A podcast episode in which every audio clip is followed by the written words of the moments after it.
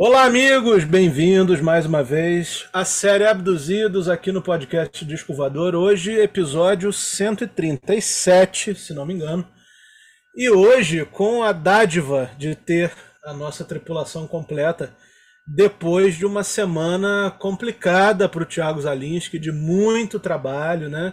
É, cabe até aqui uma, uma, uma explicação, né? Porque eu não sei, eu não sei se de... o que, que acontece. Eu, eu acho que tem gente que não escuta todos os episódios, né? Então, ah. de repente, a pessoa não escutou semana passada e não sabe o que, que aconteceu. Eu estava explicando pro, pro pessoal, Thiago. Você vai, você vai se lembrar, porque afinal de contas eu não menti em nada. Tá. É, eu expliquei semana passada pro pessoal, tive que explicar, me senti como, como se estivesse em dívida com o nosso público uhum. É, a respeito do que que você estava fazendo semana passada. Eu expliquei pro pessoal que você, é, depois de ser um, um fornecedor bem sucedido de brownie, Certo. Você tinha aberto um, um negócio de escafand escafandros, escafandristas. é. E que por algum motivo que eu não sei qual é, não sei explicar, sabe? Você acabou tendo como a sua maior filial Angra dos Reis. Não sei porquê, cara. Você estava em Angra dos Reis semana passada. Olha. Usando olha. um escafandro. Para garimpar o fundo do mar atrás de uma coisa que, que a pessoa te contratou para catar. Eu não sei se a pessoa pegou um barco assim, tipo 5 horas da manhã e foi jogar coisa no mar. Não sei. Sim, sim. Eu sei que você estava trabalhando, não estava? Bom, em minha. que filha da puta. Em minha defesa, em minha defesa, tá? Eu preciso muito me defender agora, que é o seguinte. De fato, eu tenho a, a, a empresa. De fato, eu tenho, começa bem pra caralho. De fato, existe essa empresa. É, eu, tenho, eu tenho uma sociedade, ok? Tá ok, essa empresa aí. Só... Eu tenho uma sociedade e tudo. Me foi encomendado este, este, este serviço, né? De. de... Busca, né? De busca, busca, busca, excelente, perfeito. De busca é, é, marítima, no fundo, no profundo, né? Inclusive. Eu não sabia de que, qual era a origem, né?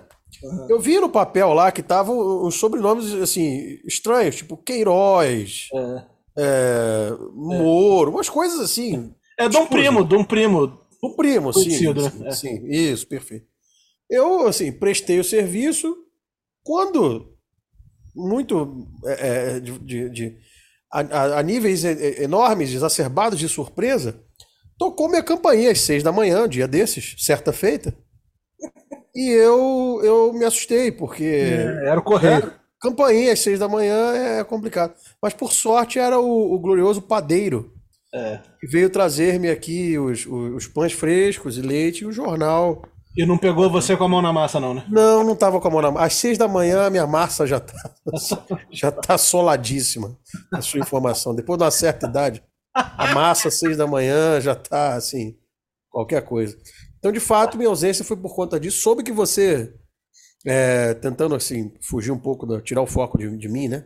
Soube que você estava aí com o ânimo à flor da pele em relação aos, às suas considerações sobre os cantores, né? E espero, espero que às seis da manhã não seja a sua campanha a tocar na, nos próximos dias.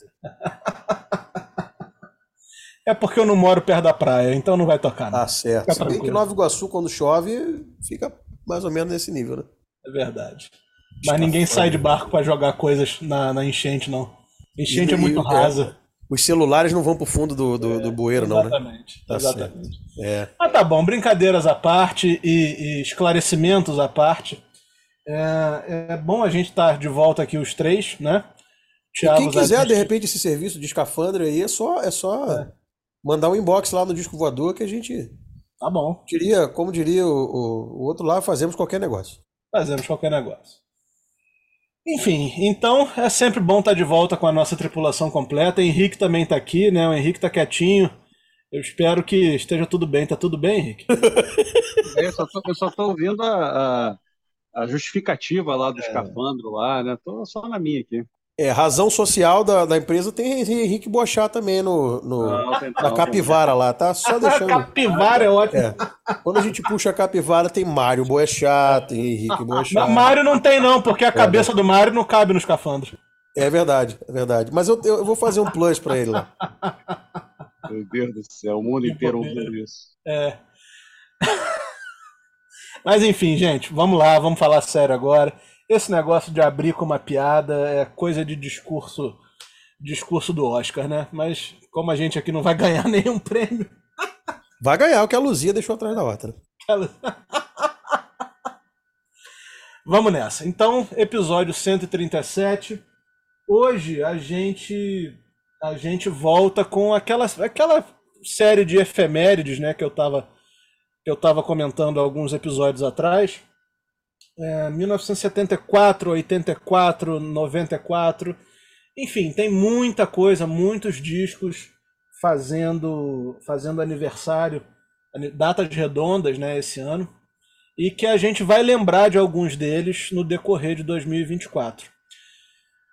Um grande disco, que não é o do episódio de hoje, um grande disco que está fazendo ah, 50 anos também esse ano e que eu descobri recentemente, e eu estou trazendo esse assunto aqui porque eu sei que o Thiago Zalinski é um grande conhecedor da, da- dessa obra, é um, disco da Johnny Mitchell, Court and Spark. Opa, opa. E, e eu tô trazendo isso porque minutos antes da gente começar essa gravação, eu acabei de ver aqui no Instagram o anúncio de dois shows da Johnny Mitchell. Assim, eu fico muito feliz que a- a- as pessoas ainda tenham a chance de assistir um show da Johnny Mitchell. Na, na semana passada, no episódio, eu acabei citando o Kiss mais uma vez e falei que a minha banda de 2023 foi o Kiss e acho que o meu artista de 2024 vai ser a Johnny Mitchell. Eu tô pesquisando muito, lendo muito, curtindo muito Muito feliz isso me deixa. Muito É. feliz isso me deixa. e fiquei muito feliz de ver que ela vai fazer dois shows em outubro. É o Johnny Mitchell Jam, alguma coisa assim, não é isso? É, isso aí. Pô, Enfim. Daria, daria alguns dinheiros pra assistir isso aí. Enfim, então vamos ao que interessa. Ah, eu tenho que pedir a vocês para se inscreverem aqui nesse canal, sigam a gente, deixem um comentário, contem pra gente o que, que vocês acham desse disco que nós vamos falar hoje. Eu sei que é um disco que desperta amores e desperta, ah, sei lá, do outro lado, quem não ama normalmente não acha que esse seja o melhor disco da banda, ou pelo menos o melhor disco da- dessa fase da banda em questão mas na minha opinião é um disco que está entre as maiores as maiores peças aí do rock progressivo de todos os tempos. Eu estou falando de The Lamb Lies Down on Broadway, do Genesis, lançado em 1974. É o maior disco do Genesis em tamanho, né? É um disco duplo, é uma história longa, uma daquelas várias histórias que o Peter Gabriel fez ao longo da carreira. Quando ele foi apresentado ao vivo em 75, ele 74, 75, o show só tinha as músicas desse disco, foi mais ou, mais ou menos, não, foi como foi a turnê do The Wall do Pink Floyd, não tinha nenhuma outra música de outros discos do Genesis, assim como o The Wall não tinha nenhuma outra música de outros discos do Pink Floyd. E era até aquele momento o maior show do Genesis, maior show em, em termos de estrutura, porque esse é um disco que conta uma história, né? Que é, talvez seja, talvez não, certamente é o disco mais conceitual da banda. Talvez seja o filho preferido do Peter Gabriel. Eu acho que é, de todos os discos do, do Genesis, esse é o que mais tem a cara do Peter Gabriel. Para o bem e para o mal, né? Porque é o que, tem, é o que mais tem a cara do Peter Gabriel puxando muito do que ele fez antes, e é o que mais tem a cara do Peter Gabriel imaginando, vislumbrando o que ele faria depois. Afinal de contas, logo depois desse disco, ele ele saiu da banda, né? Ele E, e- se você notar, Ramon, desculpa interromper, essa, essa, isso que você disse aí é, é tão verdade que na primeira tour que o Peter Gabriel fez depois, depois que saiu em voo solo, ele tocava grande parte do repertório desse disco e a identidade visual ainda era lá do, do, do Rael, né? Enfim, a gente vai falar mais disso. Uhum. Então esse disco tem, tem grande impacto, sim. Eu acho que esse disco é o começo do, do que o Peter Gabriel pensava para uma carreira solo, sim. Até a página 2, porque ele não participou, por exemplo, da, da confecção das músicas, dos arranjos, né? Ele cuidou muito mais das letras nesse, nesse disco. Então, bom, enfim, a gente vai aprofundar isso mais para frente, mas só para só para pontuar aí. Exatamente, esse disco eu, eu traço vários paralelos com o The Wall, né?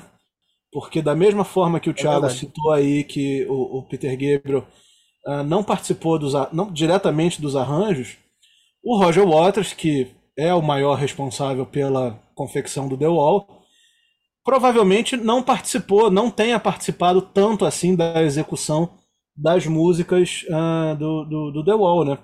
Afinal de contas, muita gente atribui esse final da banda à tirania do Roger Waters, mas nesse disco ainda tem alguma coisa do David Gilmour, ainda tem. Esse disco tem Comfortable Numb.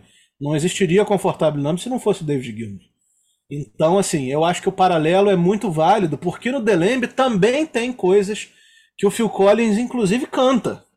Talvez a melhor música do The já vou lançar a polêmica aqui, não é a música, não é nenhuma das músicas que o Peter Gabriel canta, e sim a música que o Phil Collins canta. Mas o ponto é, o conceito desse disco é de um personagem chamado Rael, que é, ele, ele era descendente de latinos, né, se eu não me engano, porto-riquenhos ou costa-riquenhos, não, não sei Português. porto-riquenhos, né? E ele ele chega em Nova York, né, em Manhattan, né? Tanto é que é The Lamb Lies Down on Broadway, né? E e começa a viver ali aquela coisa, a- a- e é uma, e é uma, uma- um conceito muito surreal, assim, sabe? Não, não é exatamente um conceito cotidiano, um, um conceito é, do mundo, assim, é um conceito, é um conceito muito é, é surreal. Ele tem contato meio que uma tela, né? Tem uma coisa assim de uma de uma de uma tela, né? E aí quando ele tem contato com uma tela, ele entra num monte de visões, uma coisa assim. E cada uma dessas visões, para cada uma dessas visões, ele tem ele tem uma música, né? Então você pega, por exemplo, aí como como exemplo, The Chamber of 32 Doors, a, a câmara, o quarto de 32 portas. Isso é uma das visões. Né? Tem alguma, alguma coisa nesse sentido. Carpet Crawlers, que é uma das coisas mais sensacionais que o Gênesis já fez, também é, faz parte desse universo. E a dobradinha no vocal do, do, do- do Peter Gabriel e do Phil Collins, né? Exatamente. Mas enfim, eu quero trazer aqui, quero puxar aqui o assunto da- da- das músicas, porque como o Thiago falou, como eu falei no início e o Thiago falou depois, é, o Peter Gabriel é um cara que levou muito desse, muito dessa obra para sua carreira solo, mas no entanto, ele é o cara que menos trouxe é, coisas do Gênesis, menos, menos músicas trouxe do Gênesis para sua carreira solo. Na primeira carreira solo, ok, na segunda talvez, mas a partir do momento onde ele se transforma nesse mago, nesse gênio da world music, né, dessa coisa assim mais é, distante do progressivo, aliás, totalmente distante do progressivo, ele vira as costas totalmente para o Gênesis, de forma que houve um momento, se não me engano, em 1982, que eles estavam numa situação. Eles não.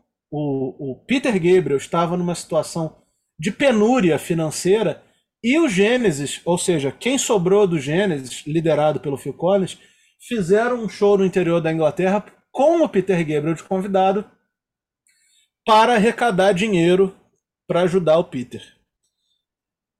Enfim, tô contando isso tudo para a gente poder falar de algumas músicas. Como eu disse, é um disco duplo.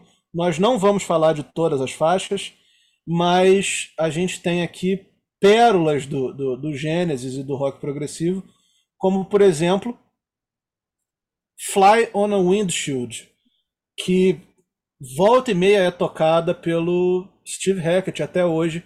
em seu show. Se eu não me engano, nesse último show que o Steve Hackett fez aqui no Rio, em agosto, teve Fly. Aliás, teve a dobradinha, né? Fly on a Windshield e Broadway Melody of 1974, que são as duas músicas, a segunda e a terceira música, respectivamente, do lado 1 um do disco. O que, que vocês me dizem dessas músicas aí? Thiago, como guitarrista, deve ter algo a acrescentar. Ah, muita coisa. É, primeiro que assim, se a gente for traçar também só aquele paralelo nerd rapidamente, né? Só para não, não, não, deixar de ter esse lance que tem em quase toda análise que eu, que eu faço aqui, esse é o disco mais bem gravado do Gênesis da fase da fase Peter Gabriel. É o disco que tem o melhor som, é o disco que tem a melhor mixagem, a melhor master da fase Peter Gabriel, claro, né? Tudo bem que o, o, o Selling England também tem um somzão, mas esse de fato salta na frente. A gente a gente está falando de faixas que, se a gente for pegar as três primeiras faixas do disco, que é a faixa título the Windshield, e se a gente for considerar é, In the Cage e as duas faixas anteriores que são mais curtinhas, a gente já está falando de um, para mim, pelo menos, para mim, de um greatest hit do Gênesis. Uhum. Porque eu, eu sou completamente apaixonado por essas três faixas. A faixa de abertura eu acho um, uma daquelas coisas assim para você cantar plenos pulmões. Eu, eu, eu adoro mesmo. Fly on a Windshield, cara, é de uma beleza, mas uma beleza de, de, de nuances. A guitarra do, do, do Hackett é um troço assim, porra, transcendental. Hoje vocês vão, vão ouvir vários é, é, adjetivos badawês aqui, mas é porque quando a gente fala de, de obras como essa, como o, Close to the Edge, como, sei lá, o, o Waka Jawaka do Frank Zappa, a, as definições sobre uh, os climas e os sons são muito, muito subjetivos, né? Então a gente vai dar uma caetaneada aqui, outra ali, mas não liga não, acho que vocês já devem estar acostumados também. Caetanei! É, caetanei, caetanei. Então vai, vai dar uma caetaneada aqui, outra ali.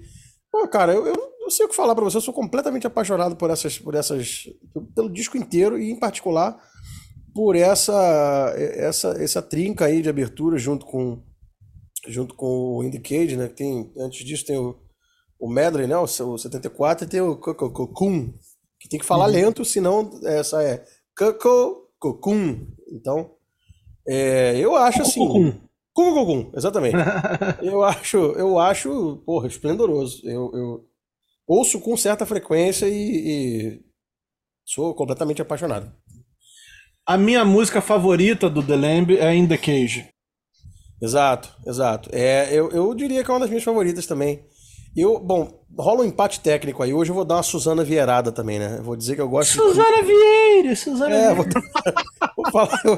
ah, eu adoro todas, né? Aquele papo marcafona impossível, né? Mas de fato eu adoro todas aí. Esse uhum. disco pra mim é Greatest Hits, não tem jeito. Henrique, e aí? Primeiro lado do disco. Olha, eu vou dizer uma coisa. Não é meu disco preferido do Gênesis. Não é. Tá longe de ser. O que, que acontece? É, tirando, tirando o fato, o importantíssimo fato de ser uma ópera rock, né, de contar uma história, eu acho, acho esse disco grande demais. Para mim, ele, ele, ele sofre daquela mesma, daquele mesmo problema do White Album, você falou, Ramon, lá no, na, naquele podcast. Eu concordo. Se, se, eu... Tirar, se tirar algumas músicas, pelo menos a metade, sairia um, um disco sensacional. Isso eu estou falando em termos de músicas, não em termos de história. Tá? Assim, eu acho. Eu, eu comprei esse disco já, sei lá, vários anos, já deve ter uns 20 anos. ouvi na época, achei mais ou menos e reouvi. Engraçado, fui reouvir agora para a gente fazer esse, esse podcast. Não peguei letra, não peguei a história. A história deve ser uma coisa impressionante, claro. Pelo que você contou, já deve ser uma coisa muito, muito, muito interessante. E com certeza vai, vai, vai caber no disco com as músicas, com a, com a passagem de climas e tudo mais. Não fiz essa análise.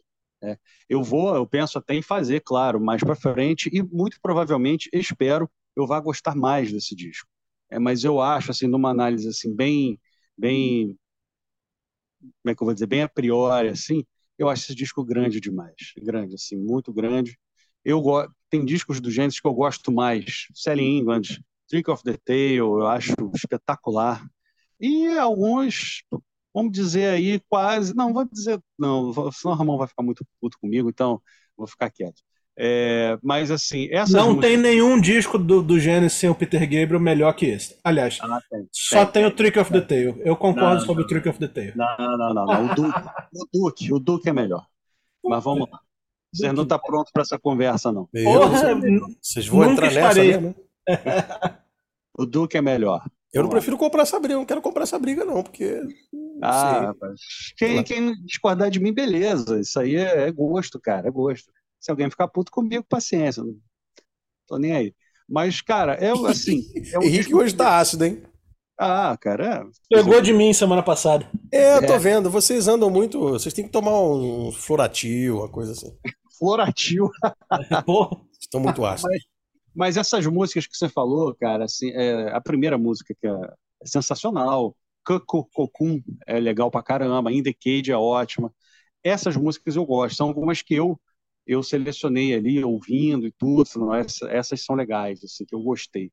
Tem umas 14 músicas, assim, que eu selecionei dos dois discos que, que eu gostei, entendeu? Mas, assim, eu, para mim, tá longe de ser o que eu mais gosto. Mas, o Henrique, você sabe de uma coisa? O... Eu, eu, eu entendi o seu ponto e, e é um ponto, porra, completamente válido, afinal de contas. Mas eu, eu acho que é exatamente esse exagero essa grandiloquência, né? Que, que, que, assim, gerou filhotes, afinal de contas, né? O punk meio que veio que veio depois disso. Se bem que o personagem se principal meio, que, é, né? meio que é um punk, né? Mas tudo bem. É, mas se contrapondo a esse. Exatamente, um grande né? contraponto. Mas eu, eu acho que, no final das contas, eu gosto desse, desse exagero todo, eu, eu acho que, que funciona. Você quer ver uma coisa? Um papo muito nerd agora. A gente tava falando do In The Cage. In The Cage tem, assim, dentre zilhões de, de, de, mini citações de letras de outras, de outras canções, de outros clássicos da música pop. Na In The Cage, eu não vou lembrar a minutagem, mas tipo, o, o, aquele canalha do Thiago de Souza tinha que estar tá aqui porque ele, ele saberia explicar isso bem melhor do que eu. Pois é um, um, um projeto de baterista, né? Tem uma situação que acontece ali no, no. Beijo, Thiago, sacanagem. Tem uma situação que acontece, depois eu vou até mandar isso para ele, para ele. Ele precisa fazer a análise certa desse negócio, porque talvez eu vá estar tá falando alguma, alguma bobagem, mas enfim, lá vai. Tem uma transição que acontece é, no meio do instrumental ali do In The Cage, até que o, que o, o Gabriel tá cantando Raindrops Keep Falling on My Head, que é uma citação a Raindrops Keep Falling on My Head. Claro. Né? Um, um super clássico, né? Que, que tá em, em, em 4x4 e aí ela muda para 6x4 quando, quando o, o, o, Tony Banks vai tocar o negócio do teclado, lá, um, um, vai fazer um, um, riff de teclado pô, violentíssimo também. Mas aí o, o, a batera já faz uma outra situação que, que meio que força o, o, o 4x4 e dá um choque ali. E aí rola um, uma, uma situação muito louca, harmônica que é uma meio que uma armadilha. E aí, coincidentemente, o Peter Gabriel canta um, um, um trecho que ele fala é, e na trap, que é uma armadilha, né? Uhum. Então, eu acho, cara, isso é uma, uma, uma, grande viagem, na verdade. Mas isso existe nessa faixa. Eu não, não sei a minutagem, depois a gente vê isso com calma. Agora, cara, isso é de, uma, de um brilhantismo. É claro que alguém pode estar ouvindo isso e falar, porra, isso é. Que bobeira. Bom era o, o Sid Vicious lá, não sei o que, blá blá blá. blá, blá. Bom queria... é I Can't Dance, bom é, é essa Calma, também. Isso calma. é bom. Isso é, é bom. bom. também. É bom. É bom pra caramba. É bom também. O I Can Dance eu tenho uma certa dificuldade, a faixa, mas. Porra, eu tenho total dificuldade. É, eu acho legal, eu acho legal. Tá, tudo bem. Mas, bom, dizia eu que era aritmética. Então, assim, esse, esse trecho, eu acho que ele é uma, uma, assim, uma despedida no ápice né, da, desse brilhantismo da, da parceria dos caras aí, do, do Peter Gabriel, do Phil Collins. O, o, que o Phil Collins faz nesse disco aqui é brincadeira. Do próprio Não, Steve Hackett e, do, e do, do, Tony Banks, que é a, a, que é a cabeça mais neoclássica da banda ali na, nas execuções e na, na influência barroca. E claro, o Mike Rutherford, que é é o recheio dessa, dessa, dessa torre de liga. panqueca aí, né? Que é um cara que faz a liga. A liga, exatamente. Não, E- assim, é, o, o disco é extremamente bem tocado. Como os caras são grandes músicos, né, cara? Isso aí isso eu percebi bem. Aquele timbre de bateria do, do, do Phil Collins está lá, aquele, aqueles tons lá, os porrentos que eu, que eu É, gosto Henrique, o ponto é né? o seguinte, o ponto é o seguinte, não é nada, não é nada assim demonstração de técnica por si só. Não, é o que a música pede. Totalmente conceitual o negócio. E assim, Ah, de uma música- inteligência harmônica. Eu, eu acho brilhante. E um dos sons de bateria. Esse disco tem um dos sons de bateria mais, mais ab- absurdos, né? Do, do, do Gênesis. O meu som de bateria do, do Gênesis favorito é o Duke. É o som de bateria no geral. Mas esse Ai, disco é um negócio assim assustador. Ponto pro Duque, pronto pro Duque, ponto pro Ah, Duque. tá, tá bom. É, aí, ó, já tá, já tá começando. Dito isso, eu prefiro esse disco aí. É, bom, eu acho que só tem dois discos melhores que esse, mas, no entanto, dois discos do Gênesis melhores do que esse. Mas, no entanto, é, eu acho que esse é o disco do Gênesis mais bem tocado, concordo com o Thiago. É, é muito impressionante o que o Phil Collins faz nesse disco. Todo mundo fala é, de performances do Phil Collins em outros momentos, né, outras músicas até, mas existe, eu não sei se isso tem no Spotify, provavelmente tenha, mas existe uma caixa chamada Archives, Genesis Archives, que uma das primeiras caixas que saiu assim em todos os tempos de CD, né, anos 90 ainda, o início Aquela que são três 2000. caixas coloridas, a vermelha, a Não, azul são e... duas. Não, essa, essa saiu depois. Ah, tá, essa tá. Archives é antes ainda dessas caixas. Isso eu não conheço. São duas, uma da fase progressiva e outra da fase pop. Ah, tá. Saiu remasterizado isso em vinil, não saiu? Não sei. É, Mas saiu enfim. vinil, saiu com som esquisitão. A rapaziada reclamou muito disso. Eu acho que eu tô lembrando. Na primeira caixa tem um show inteiro da turnê do The Lamb. E, cara, nada que eu conheça do Phil Collins é melhor do que esse, esse, esse show. O Phil Collins está tocando demais, mas assim, uma, é, parece uma, uma coisa assim in- inexplicável o tanto que ele toca nesse, nessa gravação. Se ele já toca muito no estúdio, nesse show, nesse dia, ele estava completamente possuído. E assim, é uma coisa impressionante. Uma série de detalhes, assim como esse que o Thiago citou, nessa gravação tem as centenas, assim, sabe? É muito, muito, muito impressionante a performance do Phil Collins. E aí a gente segue no disco, né? na- na- no lado B são quatro lados. A gente tem no lado B Back in the in NYC, Ha- Hairless Heart, Counting Out Time, e aí tem outra dobradinha daquelas que, assim, derretem qualquer coração apaixonado pelo progressivo como o meu. Carpet Crawlers e The Chamber of 32 Doors. Eu tive a chance de ver o Genesis em 2021, claro, sem o Peter Gabriel e infelizmente com o Phil Collins ah, bem debilitado a ponto de não poder tocar, mas foi um momento muito emocionante quando ele, quando ele cantou, né? Carpet Crawlers, né? Foi a última música do show. E assim, eu acho que o progressivo, muitas vezes, ele não é imediatamente imediatamente ligado a baladas, assim, sabe? Não são muitas baladas que, que a gente pode dizer que, que, que são progressivas, assim, ou que, ou que fazem jus a esse, a esse rótulo, né? Ainda que ficar falando em rótulo aqui é foda, mas que fazem jus a esse, a esse, a esse estilo. Mas Carpet Crawlers é incrível, sabe? Ontem, me- bom, claro que vocês sabem que a gente está gravando isso com uma certa antecedência.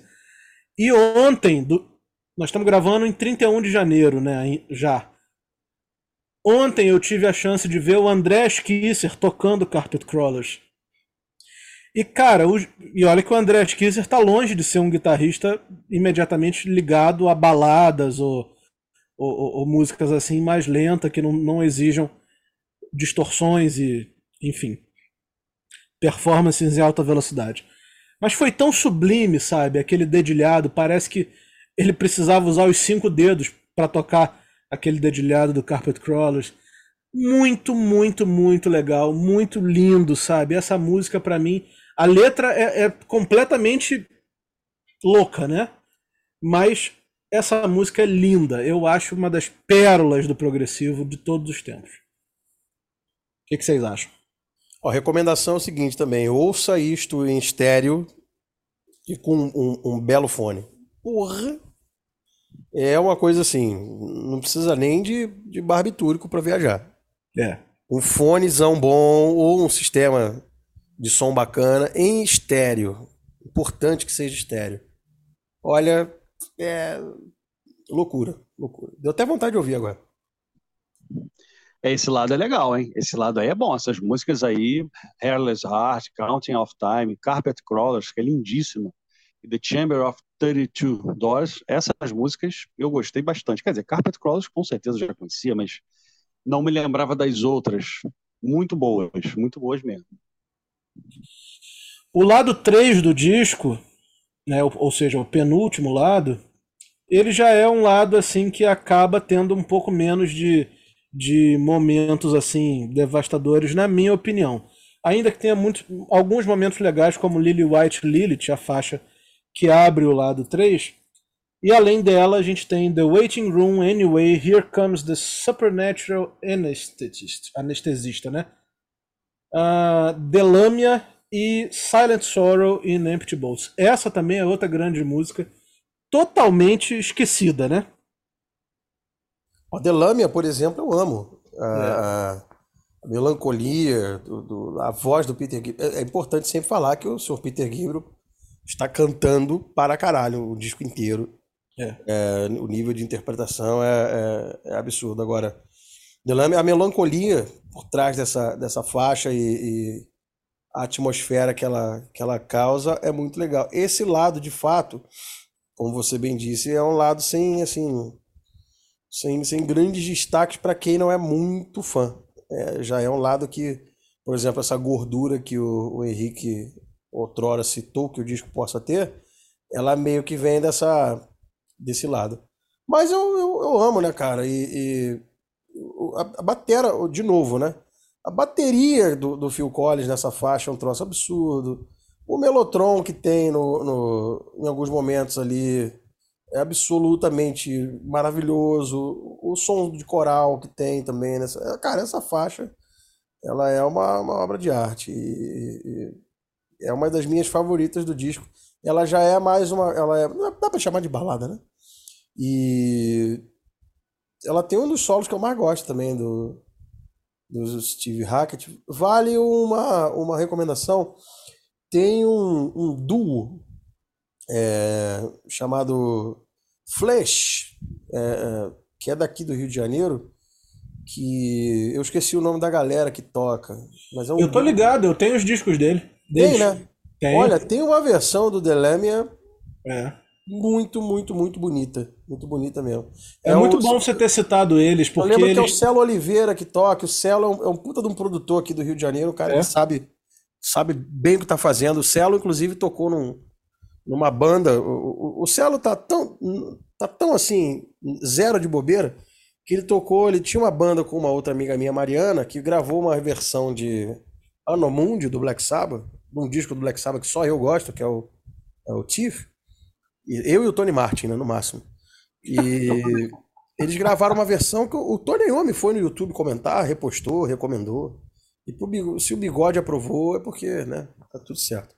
Mas voltando pro Gênesis aqui, o, o tem uma versão bem boa do, do, do Delame. É uma das músicas que eu mais gosto do disco, por, por vários elementos, né? Tem o, o solo de guitarra, é um troço absolutamente lindo é, a interpretação do, do, do, Peter Gabriel, tudo. tudo é, eu, sou, eu sou bem suspeito para falar desse disco, como eu disse, é, arrisco de ser o meu favorito da fase, da fase do Peter Gabriel, apesar da gordura aí. A gordurinha de vez em quando é bom. O Flish também, eu acho legal a gente falar dessa. a gente usar esse parênteses aqui para falar do Flish, porque uh, a gente já praticamente não tem espaço para falar de progressivo brasileiro e menos ainda quando o progressivo brasileiro se resume, é, quando a gente recorta o progressivo brasileiro em bandas mais recentes. Né? A gente fala muito dos anos 70 e 80, mas o que está acontecendo agora, as poucas bandas de progressivo brasileiro, a gente precisa dá valor. E o Flesh é uma dessas bandas. Além de um disco dedicado ao Gênesis, como você citou, eles gravaram um excelente disco dedicado ao Renaissance, com uma mulher cantando, uma moça cantando. Impressionante o disco. Saiu em CD, uma edição muito caprichada. Eu acho até que um desses discos, não sei se o, do Gênesis ou se o do Renaissance, produzido pelo nosso amigo Cláudio Fonzi, da Renaissance Discos. E vale a pena aí a dica e fechamos o parênteses do Flish. O último lado do disco, ele volta com uma pressão, né? Já volta progressivo pra cacete com The Colony of Sleeperman, um daqueles momentos em que o Peter Gabriel se fantasiava como eu citei na semana passada nos episódios dos Frontmen. Né? Essa música tem mais de oito minutos, quase nove, e tem vários movimentos, assim, né? como toda música uh, progressiva merece. The Arrival, A Visit to the Doctor e The Raven. Isso. Fudeu, irmão. Esse disco, hoje eu vou brilhar. é. Além dessa música, tem Ravine, tem The Light Dies Down on Broadway, ou seja, o encerramento, né, o final do conceito do disco. Riding the Creek, eles tocaram um, um trechinho ali, um, um, uma citação a essa música na última turnê do Gênesis. In the Rapids, e o disco se encerra com It. Esse é outro grande lado do disco. Isso aí é uma porradaria total. Concordo. It está entre as melhores. É. Sim, também acho. Vai lá, Thiago. Brilha aí. Não, eu acho que é isso. A gente, a gente fez um apanhado. Brilha muito no Corinthians, né? É. Eu, acho, eu acho que a gente fez um apanhado incrível, né? Falamos.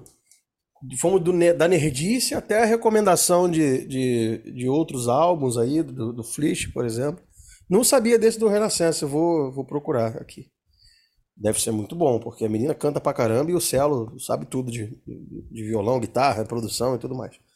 E acho que a gente fez um apanhadaço. Acho que a recomendação agora é que você ouça, é, já sabendo das, das balizas que a gente colocou aqui, que de fato é um disco grande pra caramba. É, tem to, toda a grandiloquência progressivoide que você imaginar, tem de tudo nesse disco. E, e tem a despedida honrosa do, do Peter Gabriel, do, do da, da fase Gênesis dele.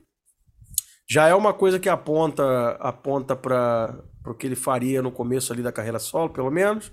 É um disco que tem uma, uma gravação absolutamente brilhante. O som do disco é, é animal, como eu disse anteriormente. Vale a pena ouvir em estéreo e com bons fones. Porque tem, eu tô falando desse negócio do estéreo, porque tem disco que é melhor ouvir mono. Por exemplo, se você for ouvir Beatles estéreo, é, é um inferno. Se for ouvir The Who estéreo, é pior ainda. Então ouça. Esse, por acaso, se você ouvir estéreo, já, já, já vale o bilhete. Então acho que é basicamente isso, cara. A gente foi, foi pontual aí nas citações e fica a recomendação que se ouça o disco inteiro. Criançada, ouçam o disco inteiro. Não fica ouvindo 30 segundos de uma faixa e pula para outra, não, porque senão você não vai saborear o, o prime do, do, dessa belíssima peça que é o, o The Lamb Lies Down on Broadway. Uma coisa, falando em, em relação ao pessoal ouvir disco inteiro, é, a gente não pode deixar de citar também. Eu gosto de comentar um pouco dessas notícias da semana, ainda que seja melhor comentar no início do episódio. Mas já que você trouxe esse ponto, como eu disse minutos atrás, a gente, tá, a gente grava. Comente. A gente, comente. É, comente. A gente grava esses episódios assim mais gerais, vamos dizer assim, esses episódios que não são de momento, a gente grava com uma certa antecedência. Então, como eu disse, nós estamos gravando no 31 de janeiro, faltam 10 minutos para ser 1 de fevereiro. E hoje saiu a notícia de que a Universal Records rompeu o contrato com o TikTok justamente por achar que os termos que o TikTok oferecia não atendiam a, a, a entre aspas, a música em si, né? Então, é muito importante quando o Thiago fala isso de ouvir um disco inteiro, porque é o TikTok o responsável por essa, essa cultura que não, não, não, não se assemelha, não se, não, não, não se leva a nada que seja próximo da arte, né? é uma cultura onde você escuta pouquíssimos segundos de uma música e acha que você conhece a música. Pode ser bom para alguns artistas, como foi bom para o Fleetwood Mac, como foi bom para Kate Bush, como foi bom para muitos outros artistas mais da moda, mas é uma merda, porque não é isso que leva o, o, a música adiante. Levar a música adiante é você pegar o disco, seja ele no Spotify, seja no CD ou no vinil, e ouvir tudo. Então, quando a Universal, uma das maiores gravadoras do mundo, se posiciona contra, rompendo um acordo com uma plataforma que não valoriza a música, a gente tem que bater palma. Ainda que amanhã isso seja revisto e o TikTok ofereça mais dinheiro e a gravadora abra as pernas, enquanto isso não acontecer, a gente que gosta de música, e eu sei que muitos de vocês que estão nos ouvindo são da música e não das redes sociais, a gente tem que aplaudir. Espero que as outras gravadoras vão pelo mesmo caminho. Essa semana também foi uma semana que aconteceu uma coisa que o Henrique fala muito na, no decorrer da nossa, das nossas temporadas aqui. O Spotify tirou inúmeras músicas de vários grandes nomes da música mundial, não foi só do Brasil. Pra vocês terem uma ideia, John Lennon ficou com os discos completamente depenados por problemas de editoras, é, questões entre as editoras e as plataformas. Então, quer dizer, a gente fica refém de uma plataforma dessa, no caso do Spotify, é diferente do que eu falei do TikTok. O Spotify tem lá as suas as suas, os seus problemas, mas pelo menos ainda oferece os discos inteiros. Mas a gente fica refém de uma plataforma dessas e quando você menos espera e quer ouvir a sua música, o seu artista do coração, a música não está mais lá. Então, assim, é bom que a gente tenha consciência de que plataformas como o TikTok não estão a serviço da arte e plataformas como o Spotify, que majoritariamente vive da música, nem sempre ela vai te entregar a música que você quer. Então procurem os discos. Eu sei que tá difícil para todo mundo comprar disco. Disco é uma coisa que nem, nem de longe é a prioridade na vida da maioria das famílias, mas podendo, prestigie o seu artista comprando uma coisa que vai dar o retorno para ele que nenhuma plataforma vai dar. Para não, dizer, não dizer que eu não tô ácido hoje também. Não, mas é verdade, Ramon, é verdade. Isso aí, é, a molecada de hoje, a galera nova de hoje, não ouve, sei lá, 30 segundos de uma música, justamente isso porque que o Zalinski falou. Então, às vezes, a beleza da música, ela, ela às vezes vai ser atingida depois desses 30 segundos. Não que ela seja ruim antes, mas ela precisa, dependendo da música, precisa de um tempo para se desenvolver, passar toda uma ideia. Então, essas pessoas estão perdendo muito por mais que não ouçam no disco, por mais que não ouçam no, no, na mídia física, né, vão no Spotify e ouçam a música inteira. De preferência, tenham um disco para realmente você não correr esse, esse risco de, de, de, ter sua música preferida, a música do artista que você gosta, né, ser retirada do ar do, do, do Spotify sem um prévio aviso, sem nada.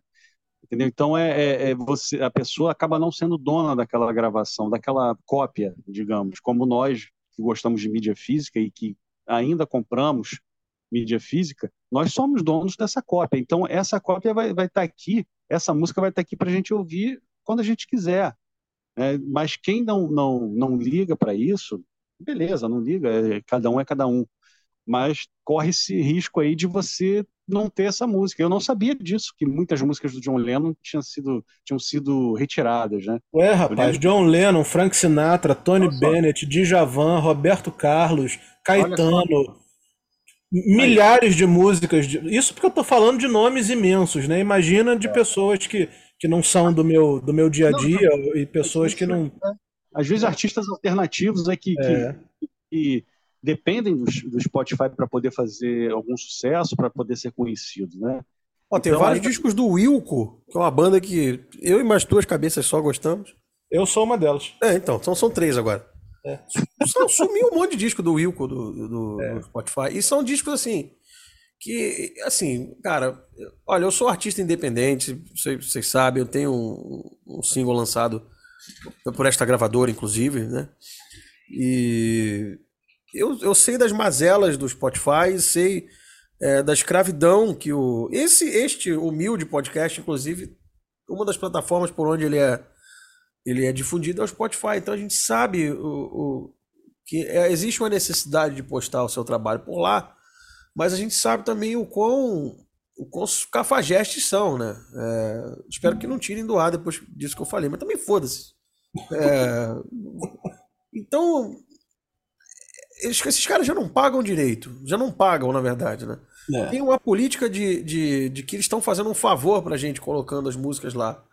Sabe? Então é difícil. Eu espero que, que essa movimentação toda ela gere uma outra, uma sacudida de, de, de tapete aí na indústria, que as coisas comecem a ocorrer de uma maneira um pouco mais justa.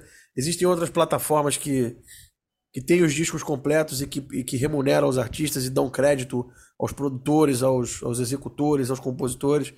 E a gente espera que isso seja um grande susto para o Spotify tomar vergonha na porra da cara, porque já são pelo menos aí 10 anos de Spotify. Pelo menos isso, né? Uns 10 anos já deve estar por aí o Spotify. Eu diria que sim. É, então, já são 10 anos de Spotify fazendo o que bem entende aí. Então, espero que essa situação que, que, que veio à baila nesse momento, parafraseando é, nosso amigo Marcelo, venha trazer alguma mudança, porque do jeito que tá, de fato, tá, tá chato já. E por fim também, como tudo parece que está conectado aqui nesse episódio, né? Eu lá no início abri um parênteses para falar da Johnny Mitchell e temos que terminar o episódio falando dela porque antes de qualquer crítica, antes de qualquer reclamação, antes de qualquer situação onde a gente pode querer ouvir a música que a gente quer e, e o Spotify ter simplesmente retirado, Johnny Mitchell e Neil Young peitaram o Spotify e não colocaram seus catálogos na plataforma. Então, se dois artistas desse tamanho se posicionam dessa forma, a gente tem que pelo menos ouvir, entender, procurar entender os motivos. Tá? Tem, no, tem no Deezer, para quem quiser. Só fazendo uma propaganda aqui. o disco voador também tá no Deezer, então pronto. isso, isso. Sai, gente, tem outras plataformas, né? Então é isso, gente. Muito obrigado. Eu espero que o carnaval de vocês tenha sido maravilhoso. Semana que vem a gente volta sem maiores sustos submarinos, né? sem maiores episódios de acidez.